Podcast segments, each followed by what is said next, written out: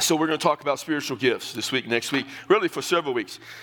This is a difficult thing for people to grasp. To me, it's really simple. Spiritual gifts are not complicated. It's just simple, but it's so abused and misused in understanding spiritual gifts. So I'm going to do everything I can over the next 2 weeks to help you. Now, when you come to 1 Corinthians, you always have to remember every book you're in context. Here's what we do with spiritual gifts.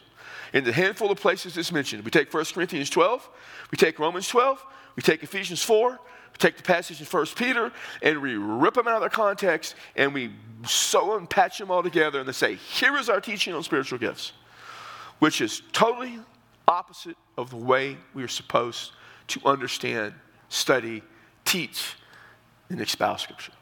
Context always matters. And 1 Corinthians, remember, this is a church that is coming apart. They are fragmented. There's divisions everywhere. And probably the biggest division in the church is what occurs in the 14th chapter. In fact, I will share this with you. The 14th and 15th chapters, I mean, if you did nothing else in Corinthians, and you go with the first chapter, but the 14th and 15th, they're like everything to help you understand. The problem was there was a group of people who thought they had the ability to speak in tongues, and they thought because they could speak in the ecstatic unknown languages, their gift made them superior to everyone who couldn't, and it was ripping the church apart. Lost people were coming and leaving completely. It was divisive and chaotic. So Paul's going to resolve it. He's going to resolve it in chapter 12 by talking about spiritual gifts. Chapter 13 is going to talk about the most important gift of all, which is gift of love. And then in chapter 14, he's going to deal with the problem of speaking in tongues, and he's going to tell them the prophetic, preaching the word of God, prophecy, or preaching the word of God is superior to speaking in tongues. In fact, the only gift mentioned in all the different passages is prophecy, which is not foretelling the future, as in some, and I'll share that with you in a minute, but proclaiming the revelation or the word of God. So you have to keep that in mind when you come to the 12th chapter. So I'll cover a few things. I'm trying to get through halfway through chapter 12, but I'm probably going to go off on a couple of rabbits along the way. We'll do that. Now, he says, concerning spiritual gifts, brethren, excuse me, I do not want you to be unaware. I do not want you to be agnostic, ignorant, because you are. He's telling them, the word brethren is it's a term of affection. Brother, I don't want you to be a fool, because you are. It's kind of what that means. Why is he telling them he doesn't want them to be ignorant? Because they're ignorant. That's why. In this particular case, concerning spiritual gifts, they're ignorant. So, you know that when you were pagans, he's going back, remember it's the primary Gentile church. Remember when you were pagans, you were led astray to the mute idols, however you were led. You were led astray as pagans. However it happened, you were led astray. Therefore, I want to make clear to you, this is an important litmus test. No one who's speaking by the Spirit of God, the Holy Spirit, will ever say Jesus is accursed or Jesus is cursed, and no one can say Jesus is Lord except by the Holy Spirit. Now, there's debate whether or not some people were saying Jesus is cursed or accursed, and maybe some Jewish people were doing that. This just could be, maybe just one of those sayings that he's trying to point out. If you proclaim Jesus is Lord, everything's good. You can't, as a true follower of Christ, ever be opposite of Christ or think he is accursed. It's kind of like, I just want to share this with you right off the bat. He is talking to believers. And while there's maybe more depth to it than that, for our purposes, it's fine. Now he says, there are varieties of gifts, but the same Spirit, Holy Spirit. There are varieties of ministries, or diaconeo, where deacon comes from, their ministry, serving. The same Lord. There's a variety of effects or workings, but the same God who works all things in all persons. He's given a Trinitarian formula. Father, Son, Holy Spirit.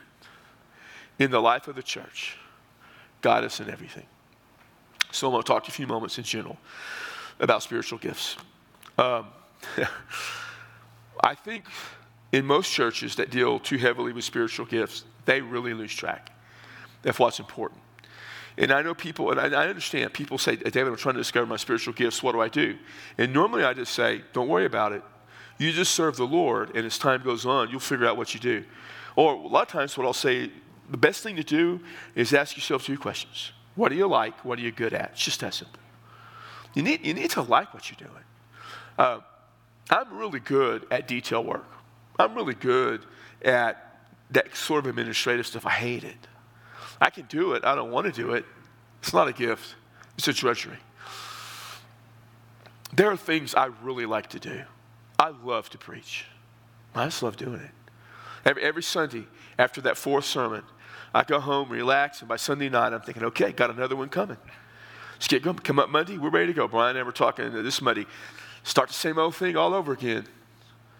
Willie Nelson has a song, turn out the lights, the party's over. All good things come to an end. Turn out the lights, the party's over, but tomorrow starts the same old thing again. We leave this place. And I love it. I have a pastor friend of mine. He's like 2 years older than me. He's about to retire. What are you going to do? People say, when do you think you'll retire? Never. Why would I want to go when I get older to some church, you know, retired, some small church, and hear somebody preach thinking I'm better than them? Thinking maybe two. You do that every Sunday, right? Timothy is a pastor. You think it every week. Thinking may not be correct. Knowing I'm better than them. You know, I love it when the guys preach. Last, November, Joe preached 4 messages, and that first one, I was like, good job, Joe. You know, I think I was out one of those, and I came back that third week. I'm like, okay, I'm ready. By that fourth week, I'm like, I'm thinking about Joe. Let me handle this from here on out. You know, I'm ready. I mean, so, but you got to be good at it, too. I know there are people, I see this all the time. People, Brian, Mike know this, love to sing. And I think singing's a gift. They love to sing. And their mothers told them they're good. Grandmother told them they're good. And they're not. And I'm usually saying, Mike, Brian, go tell them they're not very good. They don't have the gift. So, there's, and people, and listen, people, every time I go to a church, and I've interviewed far more churches than I've ever served. I mean, every church I pastored, at some point I probably interviewed with close to a dozen or more before that at some point.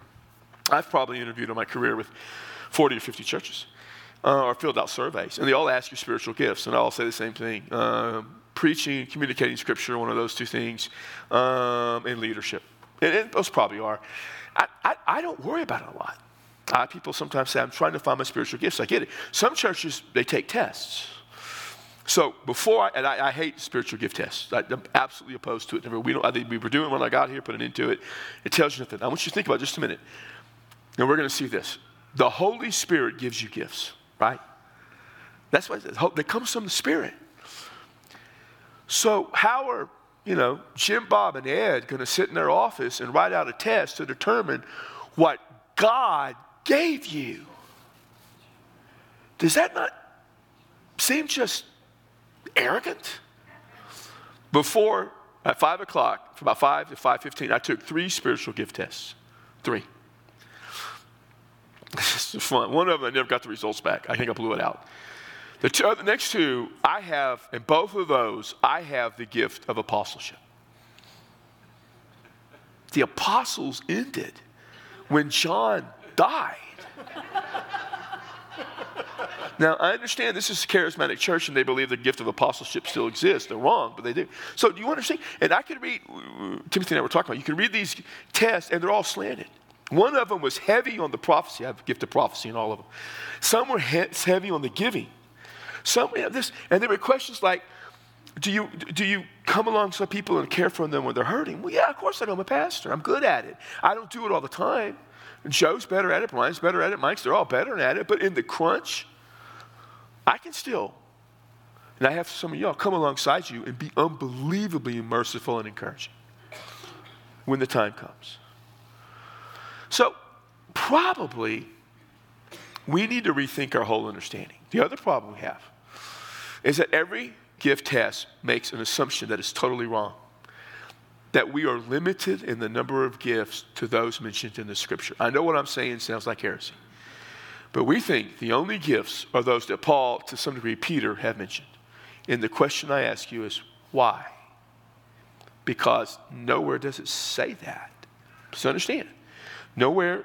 Paul, you're going to see today, in a few minutes, the gifts Paul lists in this first part, none of them really apply to us. The gifts in Romans, we'll read some of those. Those are good gifts. Yeah, I got them.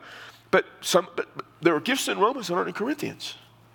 Did the church at Corinth not have those gifts?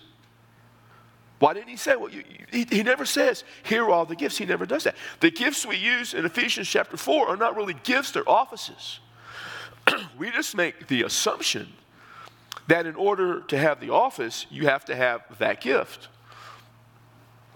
I don't know why. We just do. In fact, I would share with you, remember Sunday when I talked about making stuff up? Most things we teach about the gifts, we just make up. For instance, as Baptists, we tend not to use the charismatic gifts, speaking in tongues, healing, miracles. In fact, here's what some of them do. Some guys will say those gifts are no longer in effect. Why? There's nothing in Scripture. Now, I know why they make the argument. No one makes that argument better than John MacArthur. I agree with John MacArthur 90% of the time, and I don't gifts. You can't make that argument honestly based on Scripture. I don't care how eloquent you are. And then, what about gifts that they don't mention, like music? I've heard, I'm married to a woman who's a phenomenal, gifted singer. She touches people's hearts. But I've been told that's not really a gift, that's a talent. Come on. Who are you kidding? I mean, Brian and Mike, they're phenomenally gifted. Two of the most gifted music guys I've ever seen. They're gifted. Joe was gifted. We're trying to figure out in what capacity. He's taken 22 tests, and we can't figure it out yet.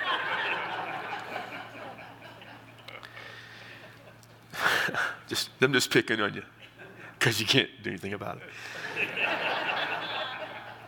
Is it possible? But your wife has the gift of encouragement. She'll make you feel better. She'll put her arm around you. It's okay, honey, unless she agrees. So is it possible that we need to rethink and come to the view that Paul has? The answer to that is yes. Possibly should do that. Look what Paul writes. He says there are variety of gifts, variety of ministries, variety of effects. All of those things. And then he says this, verse 7. But to each one is given the manifestation or the revealing of the Spirit. Notice this, for the common good. Same thing in Romans. What is the purpose of the gift? For the common good. The purpose of the gift isn't for you. The purpose of the gift is for the church. God gives you gifts to use in the church. Now, that means obviously you can use it outside in the church and reading lost people. I get that. But the purpose of your gift isn't to separate you, to raise you up, to make a distinction. The purpose of your gift is for you to use in the ministry of the church. So before I list these, starting in verse 8, let me just tell you one of the things that's so important from my perspective. Before we worry about what spiritual gifts you get, and some people say, David, I know my spiritual gifts, that's good. We'll plug you in. Joe, Josh, Brian, Michael, they'll plug you in. Joy, they'll plug you in. But the main thing is you need to serve, period. So I don't know what gift it takes to work over in Awana. I really don't. But we got a lot of really gifted, talented people touching the lives of folks. I don't care what gift they have. I don't care. Someone says, I have this gift. Okay, what are you doing? It doesn't matter. Just serve. Do you realize that when a guest comes, some of you, this is you, a guest comes to our church. When the time they come in on a Sunday, they've seen the welcoming. They've seen the parking crew. Yeah, the guys are proud. After that, the welcoming crew overcoming those deficiencies when they come to the door. The greeters. Then we got people at the welcome center. People working in the cafe. Y'all quit buying your coffee at Starbucks and Dutch Brothers and buy it here. Make the same thing. Then they go to Wombo Land and Upstream. By the time they walk into this room, if they have kids, they've already made their mind up for the most part. By the time the music, before I ever preach, 95% of them have already made their mind up if they'll ever come back. And you know that's true because some of you, that's you. Before I ever get up to preach, they have already made their mind up if they're going to come back. All I can do is mess it up. If they've already decided they're coming back, all I can do is mess it up. If they're not coming back, there's nothing I can do to resurrect that hope. It's done. Every place people serves matters. They're all important. You serve on the mission stuff with us, you know, with Josh and Joe working on some mission stuff, you know, around the city these last few days. That matters. All of it matters. The tech people, how important is that? They mess up my preaching because they are the music, because they got something wrong. We just look hard, but they're bad. People say, they can't even pull that off. Notice it. Notice what he said. And remember, the problem he's dealing with is the charismatic element. For to one in verse 8 is given the word of wisdom through the Spirit, to another the word of knowledge according to the same Spirit. Now, I'm going to be honest with you, trying to figure out what the wisdom, as I do some research and study, and I look at the Greek and I look at the commentaries, there's no hard and fast agreement on what wisdom and knowledge is. Something that is pointing towards the fact that there is a spiritual kind of charismatic element.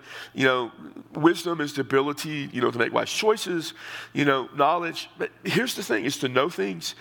Here's the question. As the pastor of the church,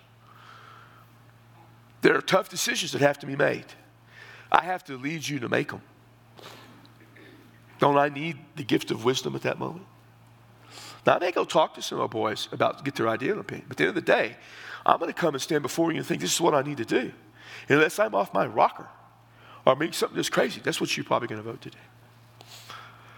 So, I mean, there's not wisdom needed by me in those tough times. Do I have the gift of wisdom?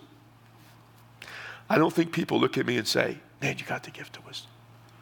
But every so often, it's possible I have it, or knowledge to understand.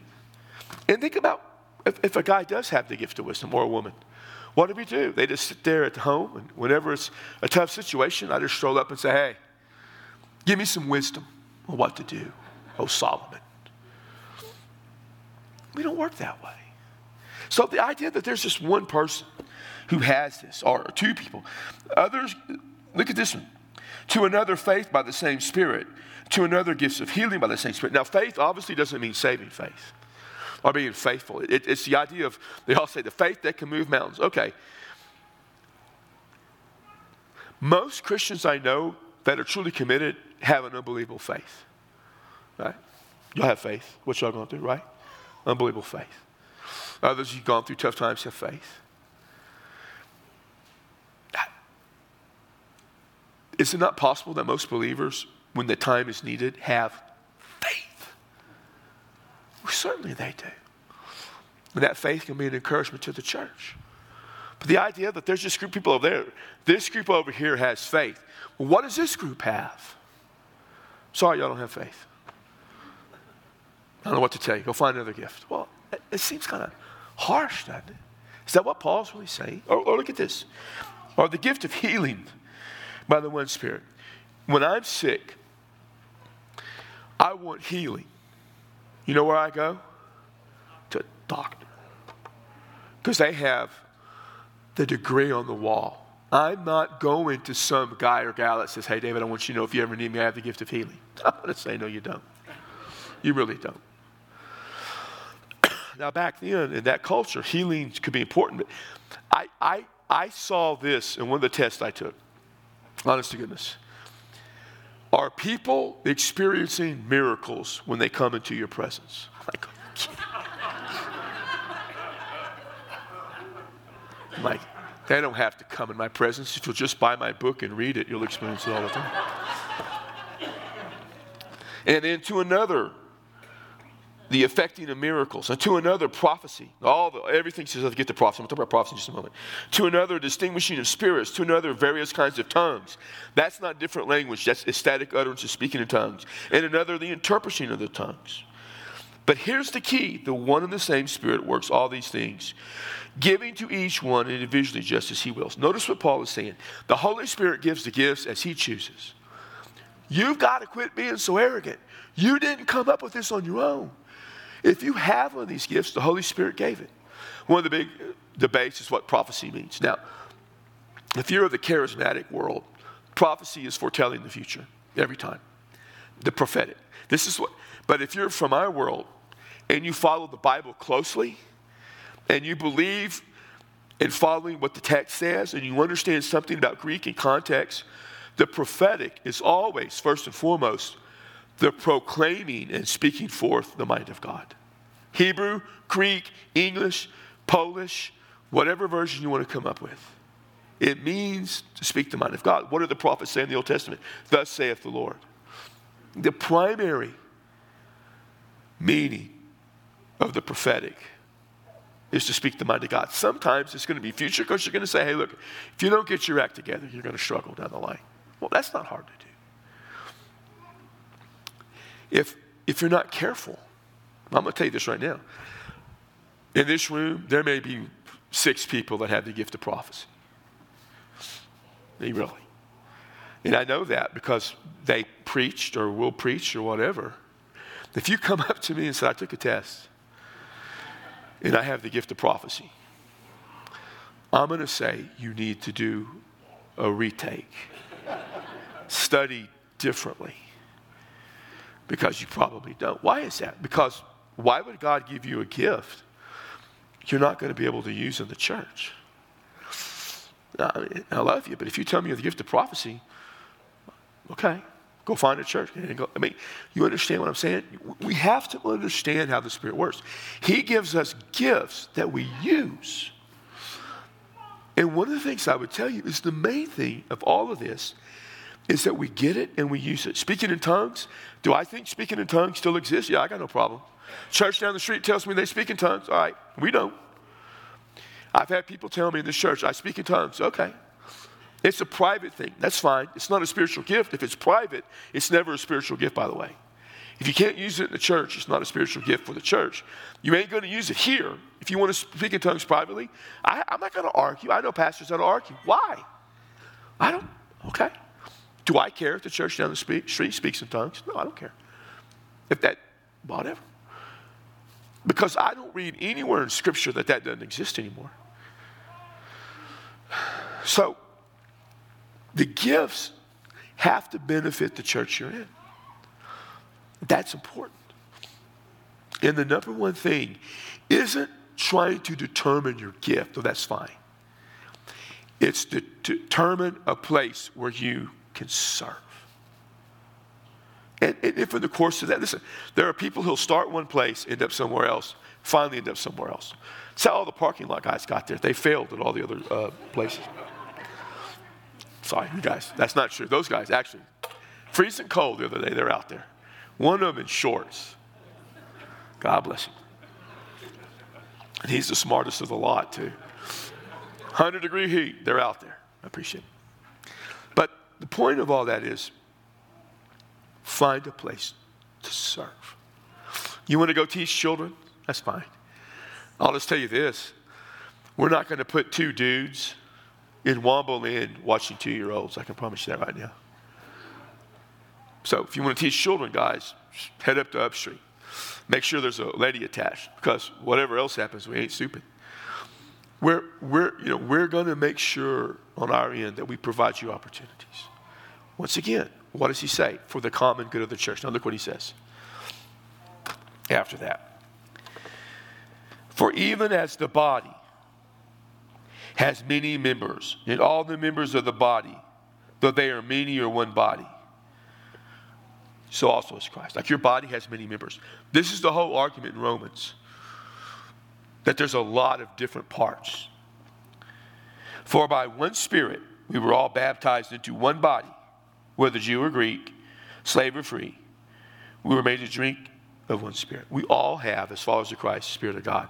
He has given all of us gifts. You know, I know guys and gals who at their place of work spend 60 hours a week, 70 hours a week in high-pressure, high-profile jobs. When they come to church, they want to serve somewhere where they don't have to think or do any of that stuff. Nothing wrong with that. I just want to serve, have to be useful. That's great. Some guys and gals are trying to find where they fit. That's fine too. Find that place. But remember that you have to be led by the Spirit. And you need to be functioning in the church. And if you've taken a spiritual gifts test, I don't want to offend you. Don't want to hurt your feelings. And you got the gift of apostleship. Don't take that test. It's okay. Apostleship is dead. Since this is one of those subjects that people have questions, I'll have some time to answer. So, and I don't mean to be cavalier about things. I can be. But I want you to find a place to serve in our church that has meaning and purpose. And we utilize your gifts. We'll help you in that process. We do it all the time. And those guys are great about helping people. And sometimes if you think you have a gift in a certain area and you don't, they'll help you find another area too. I don't mean that ugly. I mean, we will help you find a place. Any questions about gifts? Well, that's good. That means I did a really good job. And the gift I've had of teaching and preaching has become obvious. So y'all can go.